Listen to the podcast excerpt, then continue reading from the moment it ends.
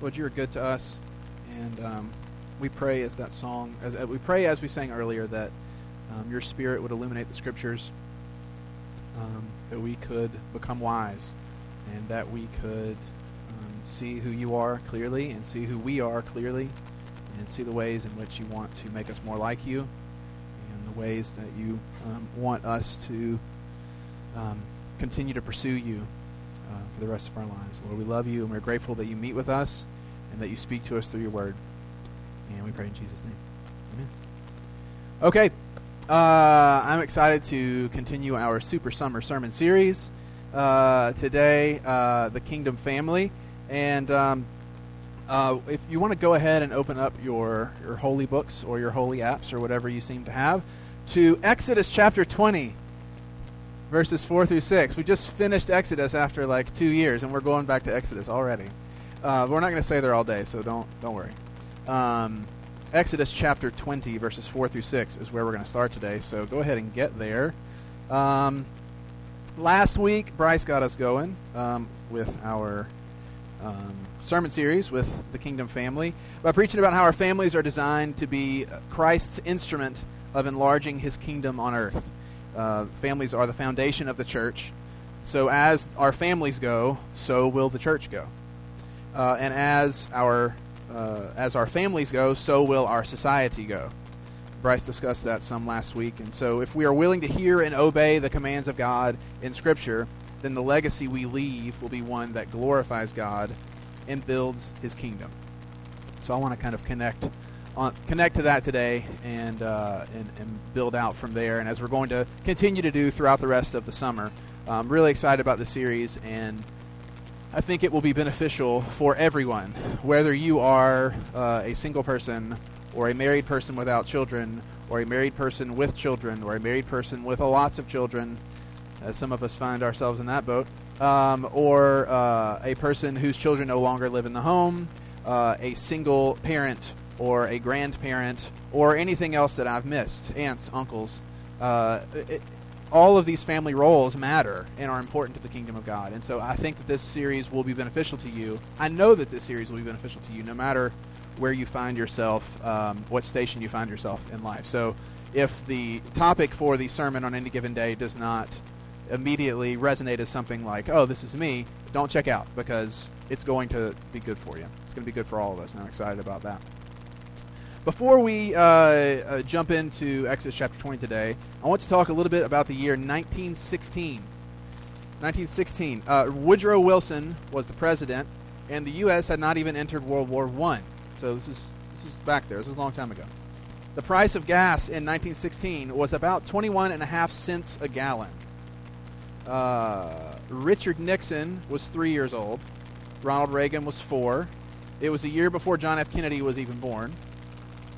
Piggly Wiggly, which was the first self service grocery store, uh, opened in Memphis in 1916, and Lexi's great grandfather helped build it, actually. And her dad still has some of his tools and stuff, so it's pretty rad. Um, the, the hamburger bun was invented in 19. Can you imagine a world without hamburger buns? The hamburger bun was invented in, invented in 1916 by the eventual founder of the wonderful institution known as White Castle. Uh, yes the the population of Memphis in 1916 were somewhere around 162,000 people. It is four times that now. I couldn't find census data for Horn Lake before 1940, but in 1940 there were only 200 people in Horn Lake. So I imagine that there there weren't a ton of people here in 1916. 1916 was nine years before the Peabody Hotel was opened. Uh, it was 15 years before the Empire State Building was built. It was 40 years before Alaska and Hawaii became states. So this is a completely different, completely different world we live in. Uh, 1916 was the year that this mandolin was made. Uh, this is a uh, Gibson A-style mandolin. It was designed by Orville Gibson himself, uh, who was the founder of the Gibson Mandolin and Guitar Manufacturing Company. Around the turn of the century, around 1900, uh, Orville designed two um, two mandolins, two kind of styles of mandolin. This one and one that has kind of a curly Q top. You've probably seen those before at somewhere in your life. Um, and these were revolutionary designs. No one had ever made mandolins like this before. A lot of them had like the big bowl back on them, and they were really very Italian looking and kind of hard to hold. And um, anyway, so these designs revolutionized the making of mandolins and became like the standard designs for mandolins for like up until this day. If you go, if you see anyone playing a mandolin, uh, unless they're you know at some sort of historical museum exhibit where they have super old mandolins, they're going to be playing one that looks like this or one that has the curly Q thing on top, and that's all because of Orville Gibson. Um, they sounded great, they were comfortable to play, and they were affordable, and so they became insanely popular. And then the guitars followed soon after because Gibson guitars are great. Um, this mandolin shows its age in places, uh, as most 103 year olds would. Uh, there's kind of a little bit of a wear, a little bit of wear right here. Uh, there's some nicks and dings. The neck has a little bit of a bow to it that makes it a little bit, you know, it's kind of curved a little. So it's a little harder to play than it would have been in 1916. But listen to it.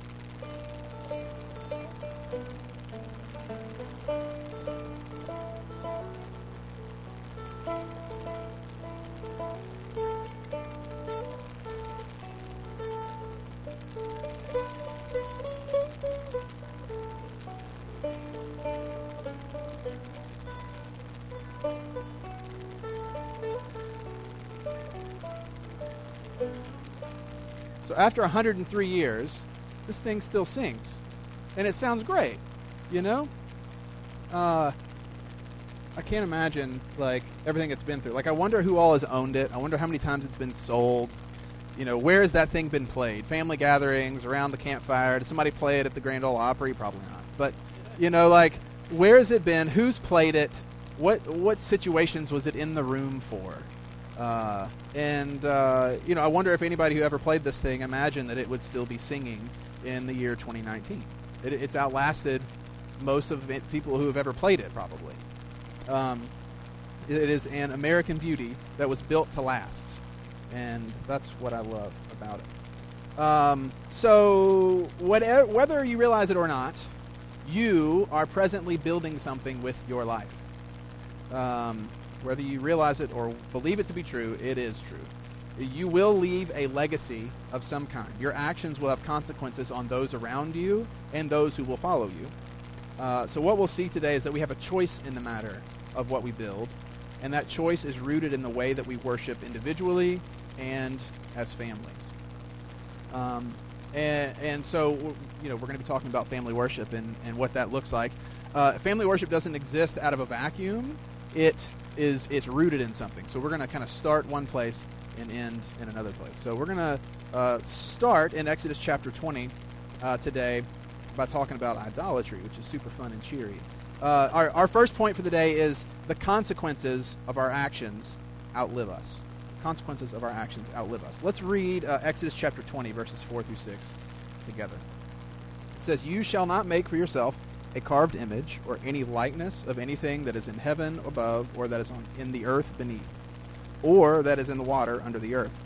You shall not bow down to them or serve them, for I, the Lord your God, am a jealous God, visiting the iniquity of the fathers on the children to the third and fourth generation of those who hate me, but showing steadfast love to thousands of those who love me and keep my commandments. Uh, letter A under point one is a heritage of idolatry. Uh, when we studied this passage in October, Bryce taught us this command uh, forbids cutting and shaping idols, right, uh, to worship, even representations of the Lord Himself. Uh, don't worry, I'm not going to like preach that sermon all over again, but I am going to connect it to what we're talking about today. Um, so we're not supposed to, to, to make idols to worship or, or even uh, anything that represents the Lord Himself. We are not to worship the creation, we are to worship the Creator. All creation is meant to point us to God, not to be worshipped as God. Uh, these graven images become objects of false worship, or they lead us into false worship of the true God. Idolatry is at the heart of all of our sin because, as Bryce said, it's easier to create a bunch of little gods to worship than to trust in one God who has all of that power. We can't control or predict or contain a God who has all of that power. And so, as believers, we are constantly battling to put away our idols and to put away our tendencies for false worship. Just like Israel was. We are not much different than them, and it is it is arrogant. I almost said it's ignorant. That's true. That's true. Uh, it's ignorant and arrogant to think that we are any different than them. um, like Bryce mentioned last week, our morals are not necessarily better because we live in 2019. We are not more spiritually enlightened because of the age that we live in. Our idols just look different now. That's all there is to it. Humans are made to worship, and they will, without exception, worship something. All we do with our worship is aim it at something. Somebody else said that, and I tried really hard to find who said that first, but I couldn't find it. So that's not, that's not an idea that's original to me, but it's true.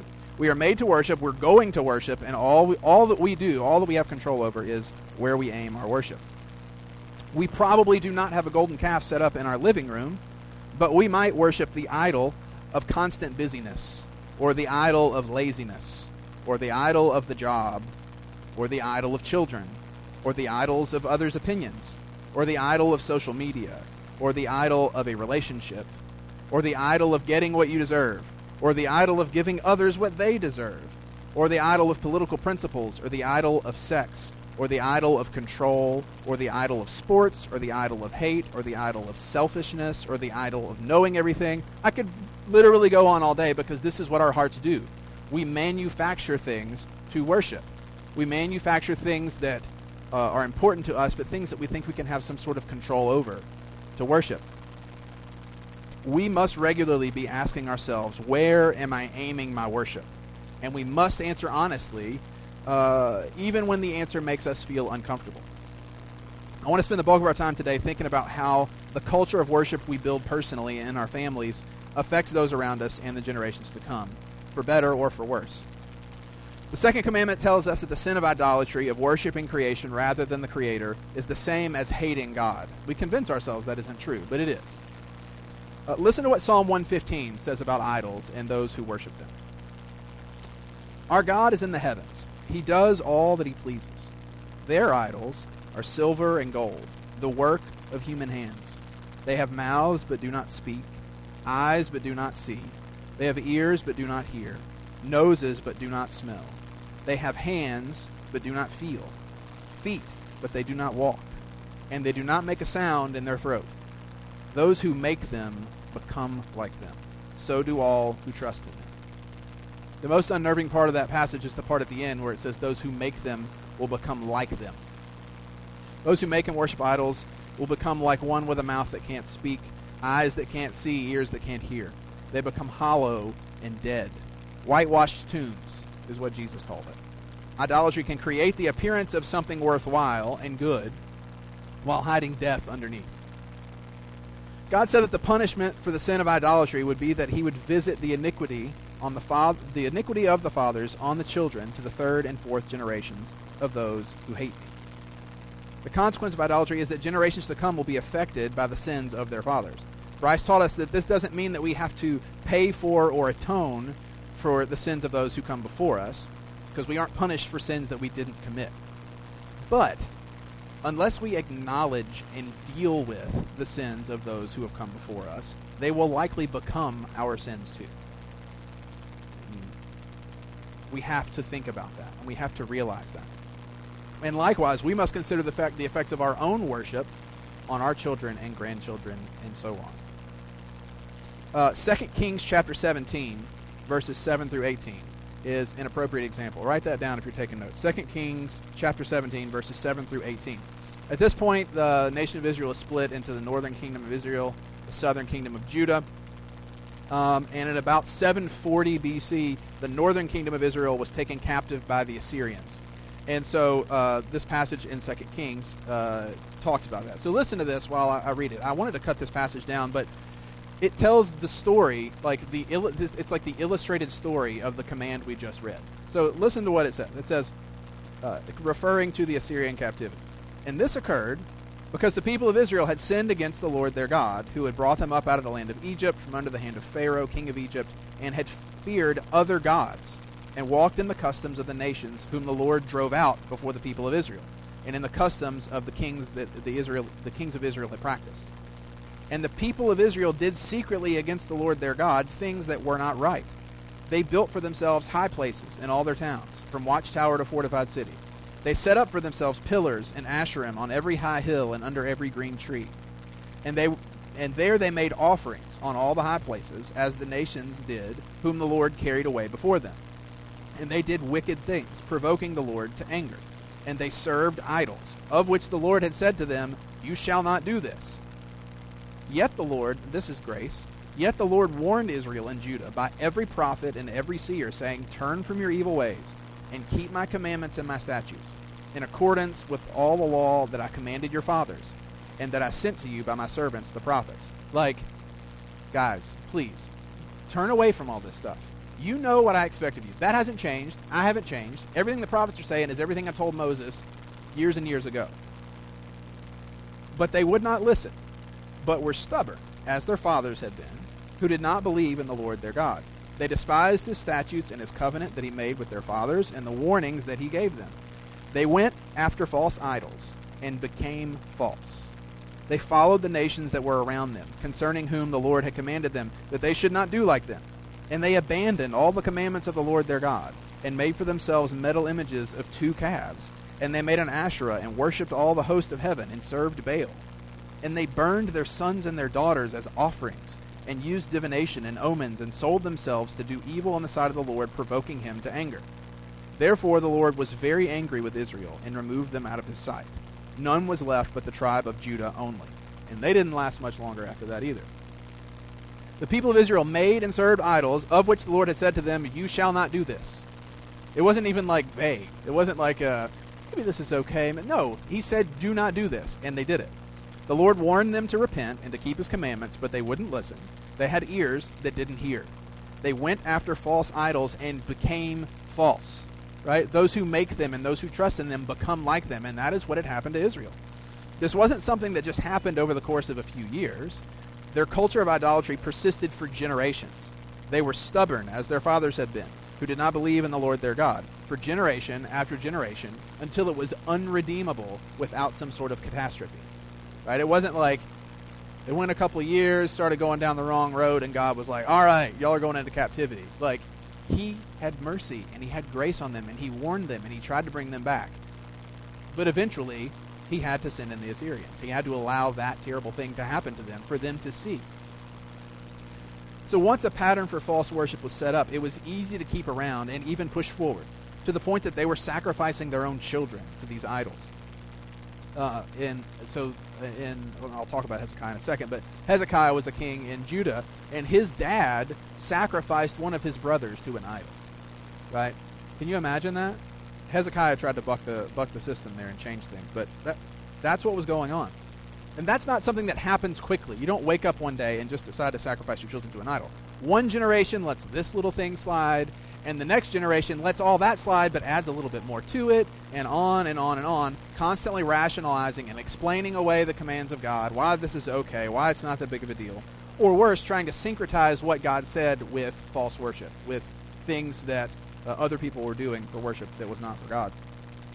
So, but once something is the status quo, it takes a lot for the system to be bucked and for true change to happen. So we cannot take this lightly. We cannot take the sin of idolatry lightly. Where are you aiming your worship? If you don't know how to answer that question, answer these questions. To what do you devote most of your time, your effort, your money, your attention, and your affection. That's what you're worshiping. Jesus said that where your treasure is, there will your heart be also. We can tell ourselves that Christ is our treasure and that he's the center of our lives and that we believe the Bible, but it's all a bunch of garbage if it does not control every other aspect of our life. Right? We can convince ourselves that things are true that are not. Jesus shouldn't just affect every aspect of our lives, he should control every aspect of our lives. That is what is at stake here. Our days on earth are short, and the consequences of our actions will outlive us. The sins of the fathers can easily become the sins of the next generation and the generation after that. But here's the catch each generation has a choice to either continue with the ways of those who came before them or to change. Right? Nobody is stuck in their father's sin or under some mysterious family curse. The choice to leave a legacy of idolatry or a legacy of God glorifying worship is your choice. Uh, the generational effects of sin can be broken because of Jesus. Listen to what Romans 6 says about it. Uh, Therefore, as one trespass led to condemnation for all men, that's the referring to the sin of Adam, so one act of righteousness, through Jesus, leads to justification in life for all men. For as by one man's disobedience the many were made sinners, so by one man's obedience the many will be made righteous. Through Christ, sin no longer has dominion over us, and we have a choice. And it can be we can make a good one. It is possible. The last part of the second man second command says that though the iniquity of the fathers will be visited on the third and fourth generation of those that hate God, God would show steadfast love to thousands of those who love me and keep my commandments. Some translations say to the thousandth generation. So, to look more at the positive side of this command um, of leaving a heritage of worship, I want to turn to Psalm 103. Can you go there uh, with your, your apps or your Bibles? Turn to Psalm 103. We're going to read verses 15 through 19. We, um, we prayed a prayer a few weeks ago that was based on this passage. It's a wonderful, one of my favorite Psalms. Psalm 103, verses 15 through 19. It says this As for man, his days are like grass. He flourishes like a flower of the field, for the wind passes over it, and it is gone, and its place knows it no more. But the steadfast love of the Lord is from everlasting to everlasting on those who fear him, and his righteousness to children's children, to those who keep his covenant, and remember to do his commandments. The Lord has established his throne in the heavens, and his kingdom rules over all. So a heritage of worship. That's a B under, under this point. Our lives here are brief and then gone, to the point that it says that your, our, our, place will know us no more. I've thought about this uh, lately. There's a uh, there's a small family cemetery in my neighborhood that they kind of built the neighborhood kind of around. Like it's it predated the neighborhood by a lot of years. So kind of at the back of the neighborhood, there's a small family cemetery. It's been kind of fenced off, and uh, there are three graves there that you can read the markers on. There are some unreadable ones. Uh, the three people that you can read, uh, one died in 1841, the other died in 1842, and the last one died in 1853. There is no one alive who remembers these people, and there hasn't been for generations. No one who knows anyone who ever knew them visits their grave. Most of the people who visit their graves are the people who are walking their dogs in my neighborhood. Right? Nobody remembers them. The only thing we, we know about the, these people are where they seem to have lived, which was, you know, in the back of my neighborhood. Uh, uh, that we know their names and when they were born and when they died, and there's some some vague public record stuff about them. But that's it. Nobody remembers them, and the same is going to happen to us. As much as we hate to admit it, as much as we try our best, it's a hum- it's human nature to try to like, you know, uh, get some sort of immortality, something that will live on after we are gone, right? But people are going to forget us. We will not be remembered. Um, we will be forgotten on earth, but the steadfast love of the Lord will not. And our carrying on in His will affects generations to come in ways that nothing else about our lives can. A good example of this is found in the Apostle Paul's student Timothy. Uh, write these down because this uh, this is beautiful. Second Timothy, you can just read the whole letter; it's great. Uh, but Second Timothy chapter one verse five, Paul says this to Timothy. He says, "I'm reminded of your sincere faith, a faith that dwelt first in your grandmother Lois and your mother Eunice, and now I am sure dwells in you as well. And later in chapter 3, uh, he says, But as for you, continue in what you have learned and have firmly believed, knowing from whom you learned it, and how from childhood you have been acquainted with the sacred writings, which, you, which are able to make you wise for salvation through faith in Christ Jesus. Because of the faithful worship of Timothy's grandmother and mother, he was acquainted with the truth of Scripture from childhood. He heard and saw the tr- what true worship of God was all about because of the living examples in his life who heard and believed and obeyed, which eventually led to his hearing, believing, and obeying. And here we are, 2,000 years later, discussing them. We know nothing about Lois and Eunice besides their names, their God, and the fruit of their worship. And that's the kind of legacy we should leave. It's not about us. Our legacies are not about us, about people remembering what a great guy Grandpa so and so was. Our legacy is about passing on the truth of Scripture and passing on the gospel, and for them to know that the steadfast love of the Lord lasts forever. In the same way, um, in the same way that no one is, dra- is trapped under a generational curse or uh, some sort of punishment because of their preceding generation's sin. Because of Jesus, no one is automatically uh, a redeemed follower of Christ because their parents and grandparents were. Right? The same is true on the positive side of this. Lois and Eunice believed and obeyed, but Timothy had to believe just the same. Charles Spurgeon said this about applying these verses from Psalm 103. Uh, he said, From the manner in which some men unguardedly preach the covenant, uh, that's the idea of this generational blessing thing, uh, from the way that those guys preach, one might infer that God would bless a certain set of men however they might live and however they might neglect his laws. But the word teaches us not so. The covenant is, le- is not legal, but it is holy. It is all grace from first to the last, yet it is no panderer to sin. On the contrary, one of its greatest, greatest promises is that I will put my laws in their hearts, and in their minds I will write them. The general aim of this covenant, the new covenant, the covenant of Jesus' blood, its general aim is the sanctifying of a people unto God, zealous for good works, and all of its gifts and operations work in that direction. So you don't just get to to this is and this is a, like a popular thing for preachers to preach. You're not a Christian just because your granddaddy was a preacher, right? That's a, a but it's true, right? It can have a wonderful and great effect on you, but it does not make you a Christian. So, in examining this same passage, uh, John Piper asked the question uh, How can our children, and, and us as well, how can we become the beneficiaries of God's righteousness rather than be condemned by it? And the answer is that, uh, according to, to Psalm 103 here, is that it's by fearing Him, that's coming to Him reverently, humbly, trembling without, without any kind of presumption. By keeping His covenant, that's the new covenant in Christ, the covenant of His blood, and by doing His commandments. The, obedient, the obedience to His commandments is a fruit of true faith in the Redeemer. It's real trust, it's real submission to Him. This kind of true worship changes us. It is uh, completely and inextricably linked to our sanctification, our being made holy in heart and in conduct.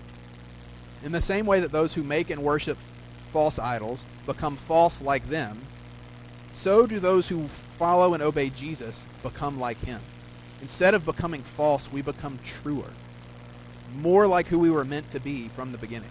And as we are sanctified, we create within our lives an atmosphere and an environment of true worship that affects those who come after us. So, this brings us to our second major point, which is that because the consequences of our sins outlive us, build something that matters. Build something that matters. Uh, I want to return uh, to the passage that Sam read earlier for us, uh, Deuteronomy chapter 6. Move, go there, go there. Deuteronomy chapter 6, 4 through 9. We don't do this enough. This whole, like, you know, turn, turn in your Bible or go to the scripture there. It's on the screen, and I want it to be there. But if you've got a Bible, look it up. Deuteronomy chapter 6, verses 4 through 9. It says, Hear, O Israel, the Lord our God, the Lord is one. You shall love the Lord your God with all your heart and with all your soul and with all your might. And these words that I command you today shall be on your heart. You shall teach them diligently to your children, and shall talk of them when you sit in your house, and when you walk by the way, and when you lie down, and when you rise. You shall bind them as a sign on your hand, and they shall be as frontlets between your eyes. You shall write them on the doorposts of your house and on your gates. This confession of faith is called the Shema, and it's it's it's like a really uh, it's an it's kind of an umbrella under under which the rest of the law rests. Uh, and we can draw a few conclusions uh, from the Shema about what worship in the family should be like. Uh, at the very beginning, we see again God's claim to exclusivity, right? He is one, there is no other, and his people should love him sincerely and supremely, right? Uh, our obedience to his commands is rooted in this love for him. Connected to that love, in verse 6 it says, And these words that I command you today shall be on your heart.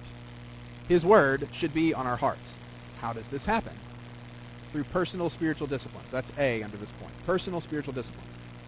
I don't know if we can stress this enough, but the Christian life cannot flourish without the core spiritual disciplines of studying Scripture, praying, and assembling for corporate worship. These are the sun, the water, and the soil that the Christian needs to stay alive and healthy spiritually. If we want to establish a culture of worship in our family, we must begin with our personal devotional life. Are you reading Scripture daily? Are you, and I'm, I'm saying this to myself here, are you reading Scripture daily? Are you studying and memorizing it? Are you filling your mind and heart with His words? These words are going to be on our hearts that we might obey them, then we must, we must keep a steady diet of Scripture. What you get on Sunday mornings and at MC gatherings is not enough for that. You have to do it on your own. It seems elementary because it is. We forget the elementary things very often when there is a spiritual problem in my own life, or I'm talking with someone else and there's a spiritual problem in their life, uh, it exists in part because they've unplugged from their personal spiritual disciplines. They're not spending time in Scripture. They're not spending time in prayer. They're compromising the time that they get to spend with their church family. It's what keeps us healthy. Are you uh, are you praying without ceasing? Praying before meals is good, but is that all that we're doing? Do you pray before and while you read Scripture? Do you pray throughout your day? Do you pray for more than what you want or need? Do you pray for the needs of other people? Do you give praise to God in your prayers? Talk to God in prayer. Are you faithfully assembling for corporate worship? That is, are you here? And two, when you're here, are you really here? Right?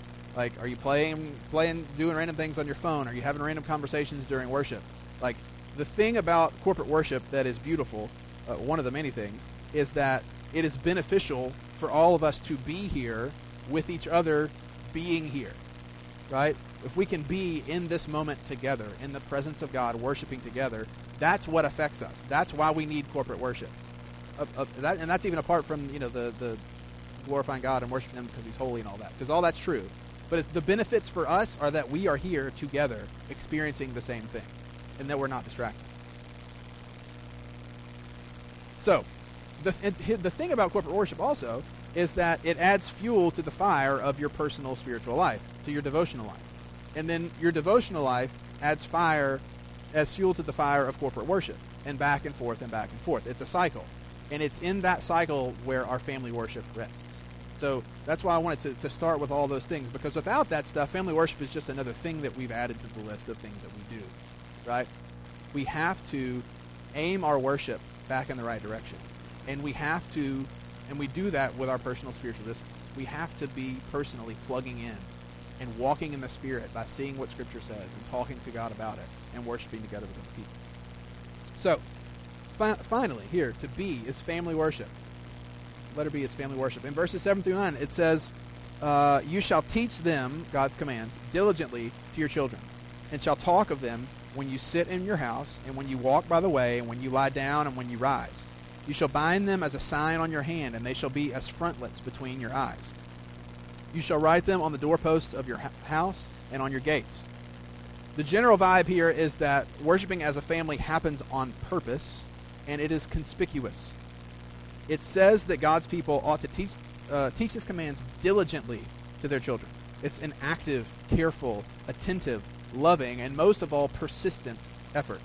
If we're going to build a legacy of family worship, it's not going to happen by accident or with uh, haphazard effort. We must per- persevere toward what Eugene Peterson called a long obedience in the same direction. That's what's going to affect change. Also, note that this is not a suggestion, it is a command. These words that I command you today shall be on your heart, and you shall teach them diligently don't get the impression that personal spiritual disciplines and family worship are like electives that we can take or leave as Christians. They are not. They are expected of all, all Christians, regardless of stature or maturity or notoriety. These are like the run of the mill, everyday, average expectations for the Christian. Like, this is like the lowest fence there is. You're not trying to get into seminary here. You're not like every Christian. That's what's expected of us. It specifically says that we should teach our children and I'll get to some more uh, practical application of that in just a minute. But it goes beyond just reciting Psalm 23 or John 3:16. We've got to talk about what Scripture means and how it applies to our lives. And if you are without children, this applies to you too. Uh, remembering that Colossians 3, verse 16 says this it says, Let the word of Christ dwell in you richly, teaching and admonishing one another in all wisdom, singing psalms and hymns and spiritual songs with thankfulness in your hearts to God if you're a single person, it's reasonable to say that we ought to be teaching these commands diligently to our nieces and nephews. If you're married without children, you're teaching it to your spouse. uh, we are teaching to our, our church family. Like we should be teaching each other diligently, letting the word dwell in us, and then building each other up with it, whether you have children or not. Beyond teaching, we're told to talk of God's word when we sit in our houses, when we walk by the way, when we lie down, when we rise. The word of God should permeate every corner of our lives, however dusty or dark that corner might be. Compartmentalization is incompatible with the Christian life. I'll say that again because I think it's important. Compartmentalization is incompatible with the Christian life. If you keep God in the Sunday compartment and don't let him out into the rest of your life, then you're practicing idolatry. Right? The thing that Christians don't many Christians don't understand is that the gospel and the commands of scripture relate to every area of life. It's not that like what happens on Sunday is like disconnected and it's like this special thing. No, it, it, it connects intimately with everything else. If you fill your heart and mind uh, with something, you will noticing it, notice it coming up in your daily conversations and as you deal with day-to-day issues. If you have an office quote for every situation that you are in, then surely the Word of God can affect you more deeply than that, right? Surely the Holy Spirit is more capable than Michael Scott is, right? Now, quote The Office. Do it a lot. It's funny, right? But this is what Scripture can do to us. It, it, if you fill your mind and your heart with it, you will notice it coming up. I'm not talking about forcing the Bible into every conversation or situation, right? Uh, I once heard a guy say this example, like you're sitting at dinner and you say, "Can you please pass the bread?" Did you know that Jesus is the bread of life? I know that's not like you, we don't have to be awkward and weird, but as you take in Scripture personally and as a family, it will come up naturally in your conversations. As you work your garden, or as you deal with sibling conflict, or as you make decisions, as you take a walk around the neighborhood, or you discipline your kids, or as you explain why you do things a certain way, it will come up. And you can connect it with Scripture. Well, why do you do things? Well, the Bible says we should do this. That's why I'm doing this. Why does that tree look like that? Well, I don't really know exactly. We can probably go figure that out, but God made it that way. God made that tree and that tree unique. Right? It will come up in, in, in a myriad of ways. Ever said that word out loud before? I think that's the first time I've said myriad. That's the second time. How about that? And I think I mispronounced it both times. Uh, so when these things come up, uh, talk about them. Sometimes it might be a 30 second conversation, and sometimes it might be a 30 minute conversation. But as you live your life, talk of the commands of God. Purposeful and conspicuous family worship will lead to this. Okay, so what is family worship supposed to look like? Right? Like where is the the uh, the scripture with our order of worship? There isn't one, so that's helpful, right? Uh, in the same way that there's no order of worship for uh, corporate worship, right? There's not a a uh, a list where it says first you should have a song and then you should have a prayer and then you should have communion or whatever. There's not one for family worship, but there are uh, a few things that we can pick up from Scripture that should be a part of our worship. Um, we see throughout the Bible examples of parents teaching their children diligently, and then we also see uh, examples of people whose whose parents that we are never told their names, but clearly they taught their children diligently. The one I always think of is Mary, uh, when the angel appears to her and says, "You're going to have a baby, and his name's going to be called Jesus," and all that kind of stuff. She responds with this song, the Magnificat is what it's called. And if you read that song, it's chock full of quotes from the Old Testament and and and the Psalms, and it's just beautiful, right? That didn't come out of a vacuum, right? So the the idea of family worship, it's not something that's like specifically prescribed uh, in a this is how you do it sort of thing. It's a this is the fruit of what happens, and it's beneficial because uh, we can adapt it according to our culture and according to our family and according to our season of life, which is the, one of the same reasons there's no list for what we do in corporate worship, right? It can be adapted uh, according to culture and age and all that. Uh, so I'm going to be sharing several resources for you today uh, that can help us understand better what Scripture teaches about family worship. And the first is this book by Donald Whitney. Uh, it is a short read. It's five chapters. It is 64 pages, right? There's, and it's, it's not written like a deep theology book or something. Uh, there's no reason why you can't read this. Even still, it's on Audible, right? So you can listen to it if you want. Um, so yeah, so a lot of the several of the principles I'm about to talk about are in this book, Family Worship in the Bible and History and in Your Home. Uh, it talks about what family worship worship looked like in the Bible and in history, and what it can look like in a home, as the, the, the title illustrates. So this is a, a really good uh, book and a good resource. Uh, so the essential elements, according to, oh, also, right this instant, I'm going to post a link in the Vintage uh, Communication group on the Facebook that lists a, a ton of helpful family worship and personal devotion sort of stuff uh, resources. And uh, so you can check this out. A lot of the stuff I'm about to talk about is on this list. If I can actually get it spaced in, in the post here. So take a look at this later on because it will be helpful and you can dig in and figure out how this is going to look in your family. Uh, so the essential elements for family worship, according to Mr. Whitney, are to read, to pray, and to sing. Write that down. Read Scripture together, pray together, and sing together. Whatever it looks like logistically, those are the three common threads that are going to run through our family worship. Um, logistically speaking, family worship should be brief, regular, and flexible. Write that down too. Brief, regular, and flexible. I think they're on the screen. Yeah, number two is uh, be brief, regular, and flexible. This is going to look different from family to family, depending on whether or not you have children in the home, and if you do, how old your children are. If you are single without children, reading, praying, and singing should be a part of your personal spiritual disciplines. And if you have the opportunity to worship with your parents or your siblings or with another family in our church, you should take that opportunity whenever you can. If you are married without children in the home, then your family worship exists in duo form. If you are a parent with children, your family worship will be the most exciting. Um, so let's talk about reading Scripture first. Uh, married folks without children, pick a book of the Bible and read through it together.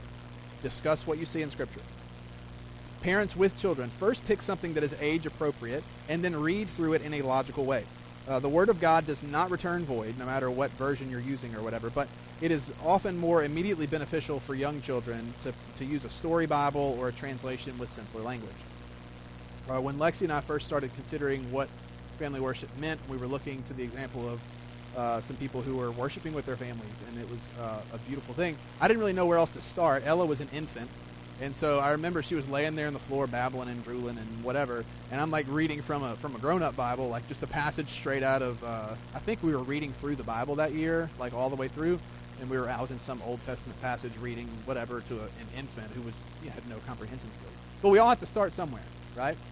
Um, so uh, here are a few of the story Bibles that have been helpful for us. Ugh.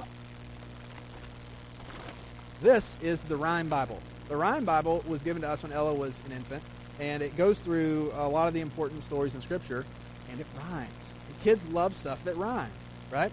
And if you're like Blake and me, you don't just rhyme it, you rap it, right? Uh, so it's really great, and it it plants the seed of understanding uh, in your kids' minds, and they hear a lot of those stories. So, so the Rhyme Bible, is really good for toddlers.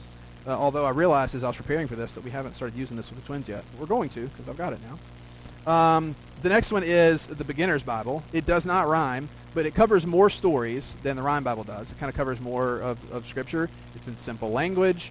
Uh, and again, it's it's planting the seeds. It's giving those stories. And there's some stories in here that you wouldn't expect to be in a children's Bible, but they are, which is good because a lot of children's Bible avoid the weird ones and if they avoid the, the, the hard stories and the ones that don't make a lot of sense. This one doesn't do that as much. So I like that about the Beginner's Bible.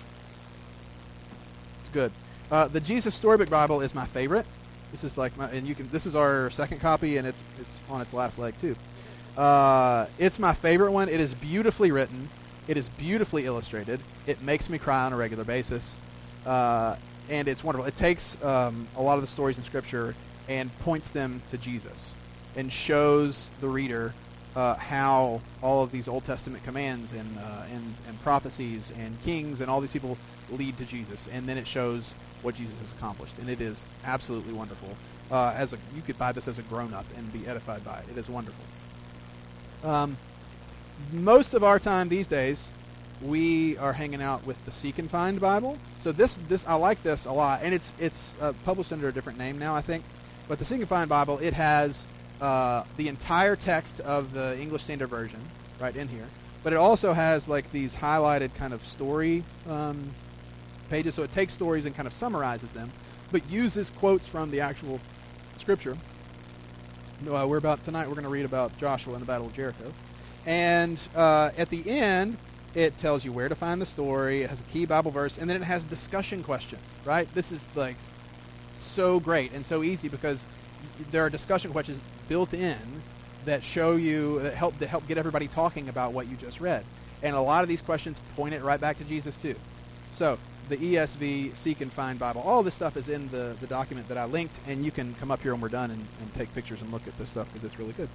Uh, put that right there. So uh, the point is, whatever one you use, just read the Bible together. Right? If you don't have any of these kids' Bibles, or just open up the Scripture and read it.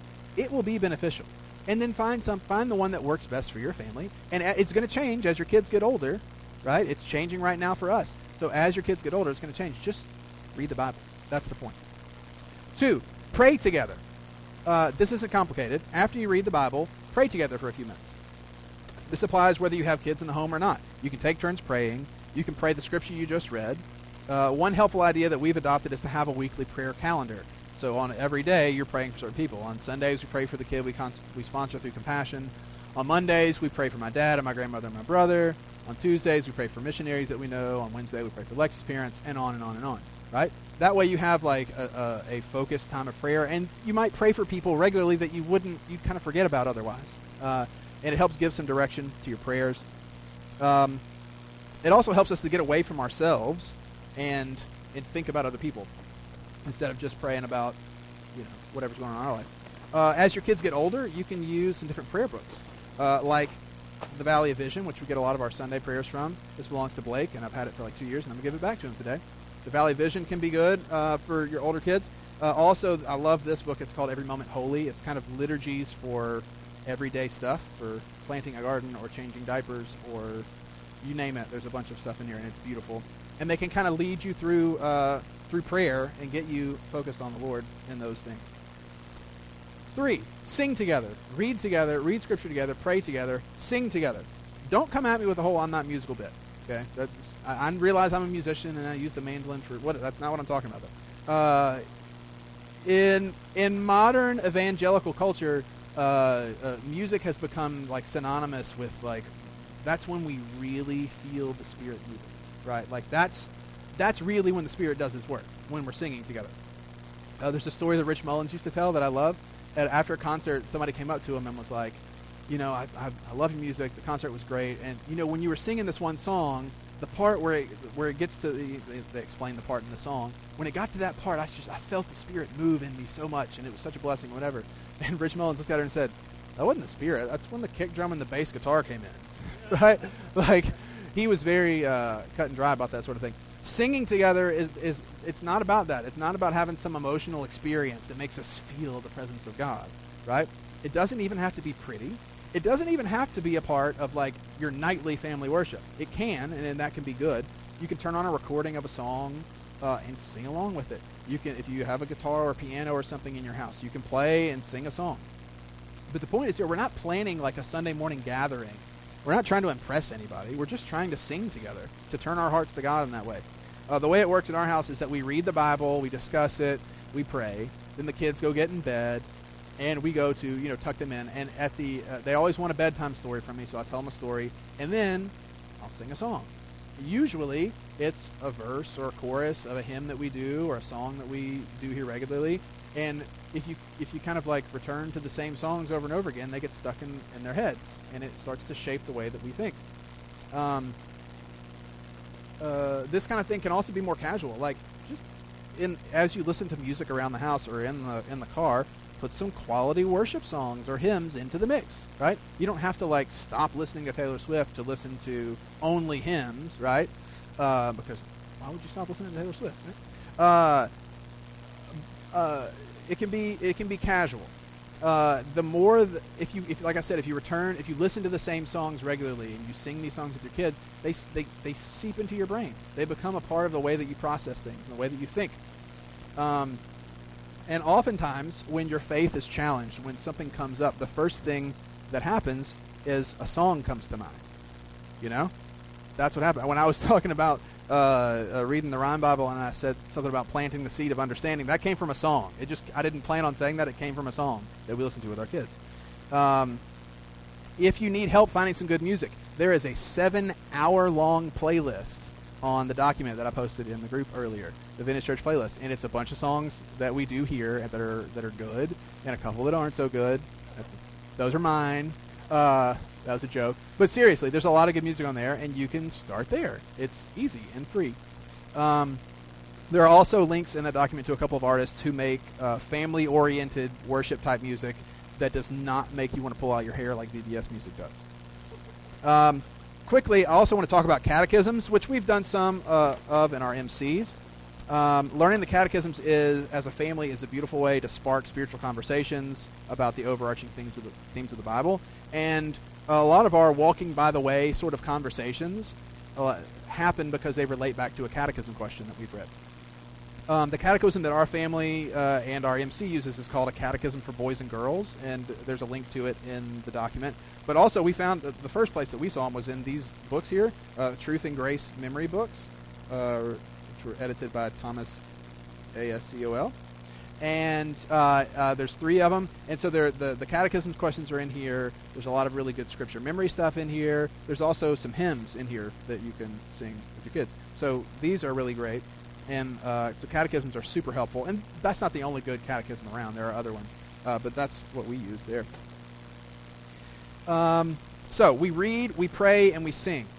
Um, whenever you meet, yeah, we read, we pray, pray, and we sing. Those are the important elements of family worship. It's pretty simple. It doesn't have to be complicated. It shouldn't be complicated.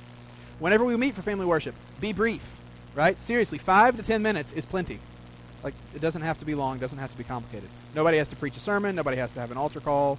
Be genuine, get it done, and then move on. There's no high standard to meet. Be brief and be regular. Uh, like I said before, it's not going to happen by accident. Family worship is not going to happen by accident. Uh, but you have to decide you're going to do it, and then you need to do it. Make it a priority, or it will not happen. Turn off the television, leave your phone in the other room, and do it. Pick a time that works best for your family and stick to it. Ours is right before bedtime. Some people it's early in the morning, it's at breakfast. Whatever works for you, pick it and do it. Uh, once it becomes a part of your routine, it will seem weird to not do it. I know it might seem weird to try to get it going, but once you get it going, it seems weird to not do it. Trust me. So be brief, be regular, and be flexible. Uh, the last two weeks, uh, the girls had swimming lessons, and we kept forgetting to read the Bible before they went because when they come back, it's too late and they just need to get in the bed. So nobody's going to go to hell if you forget a few times, right? Be flexible. As as schedules change, as seasons change, as kids get older or whatever, you may need to change it. You may need to, to uh, move to a different part of the day. You may need to move to a different uh, uh, Bible. You may need to use a different resource. Whatever be flexible. Don't beat yourself up about it. But also don't let it slide. Don't don't use being flexible as an excuse to like be like formless, right? Uh, do it, and just don't beat yourself up about it. So, uh, if you want to come up here uh, later and look at any of these resources or take pictures or whatever, feel free to do that. Also, like I said, they're linked um, in the document that I posted in the Facebook group. So, do with those what you will. So, as we close, I want to read one last verse from Ephesians chapter five it says this in verses 9 through 10 uh, Walk as children of light, for the fruit of the light is found in all that is good and right and true, and try to discern what is pleasing to the Lord. What we build is not going to be perfect, but the Holy Spirit is in us. We, he can help us discern what is pleasing to the Lord. The important thing here is to trust the Holy Spirit and to try right? Dig into these resources, find others that work for you. This is just what we've used as a family, right? There are plenty of other things out there, other options. If this doesn't work for your family, find something that does. Uh, tap into the gifts that the Spirit has given uniquely to you, right? He has given us everything that we need for life and godliness. Use what the Spirit has given to us. The Lord, um, if we try, the Lord will work through us. The Lord will work through our awkwardness and our fear and our weakness. His strength is made perfect in our weakness, and he who began a good work in us will complete it. If you are already excelling in spiritual disciplines and family worship, don't get complacent. Don't think you have arrived. uh, excel still more, is what Scripture says. There are always more ways to learn and grow in these areas. There are always, and there also there are always idols waiting to pop out of the fire. Right? There are always things in our lives waiting for us to just mold them into something we can worship, even if we feel like we're walking in the Spirit. So watch yourself, lest you fall. The legacy we're hoping to leave is not about our posterity, it's about God's glory. So build the kingdom in your own family. What we build in our families affects our community, and what we build in our communities affects society as a whole. You are looking at an example of this principle. Uh, I know Christ because of the culture of worship that Gary and Gay Beasley built in their home. They were just trying to build the kingdom in their family. And I know Jesus because it accidentally spilled out four, four houses down the street. Right? So this is going to affect generations to come, but it's going to affect the people around you. 100% it will. I know Jesus because of the family worship that existed in their family. And it changed me, and it changed my family growing up. And it is changing my family still. This is the kind of legacy that we're talking about. And this is the choice that we can make. This is something that can happen. And it's not some uh, un, unreachable goal. It just starts by reading, praying, and singing, and just doing it, deciding to do it, and do it. Let's pray together. Lord, you are good to us. We thank you that your commands, because of Jesus, are not a burden. They are something that we can do through the power of your Spirit. And Lord, I pray that you would empower us to do that. You'd help us to obey. Help us to see what works best for our families and to lead them in worship in a way that honors you. And we pray that you would continue the work that you've been doing since the foundation of the world, drawing people to yourself. Help us to be faithful and to be thoughtful for our families. We love you and pray in Christ's name.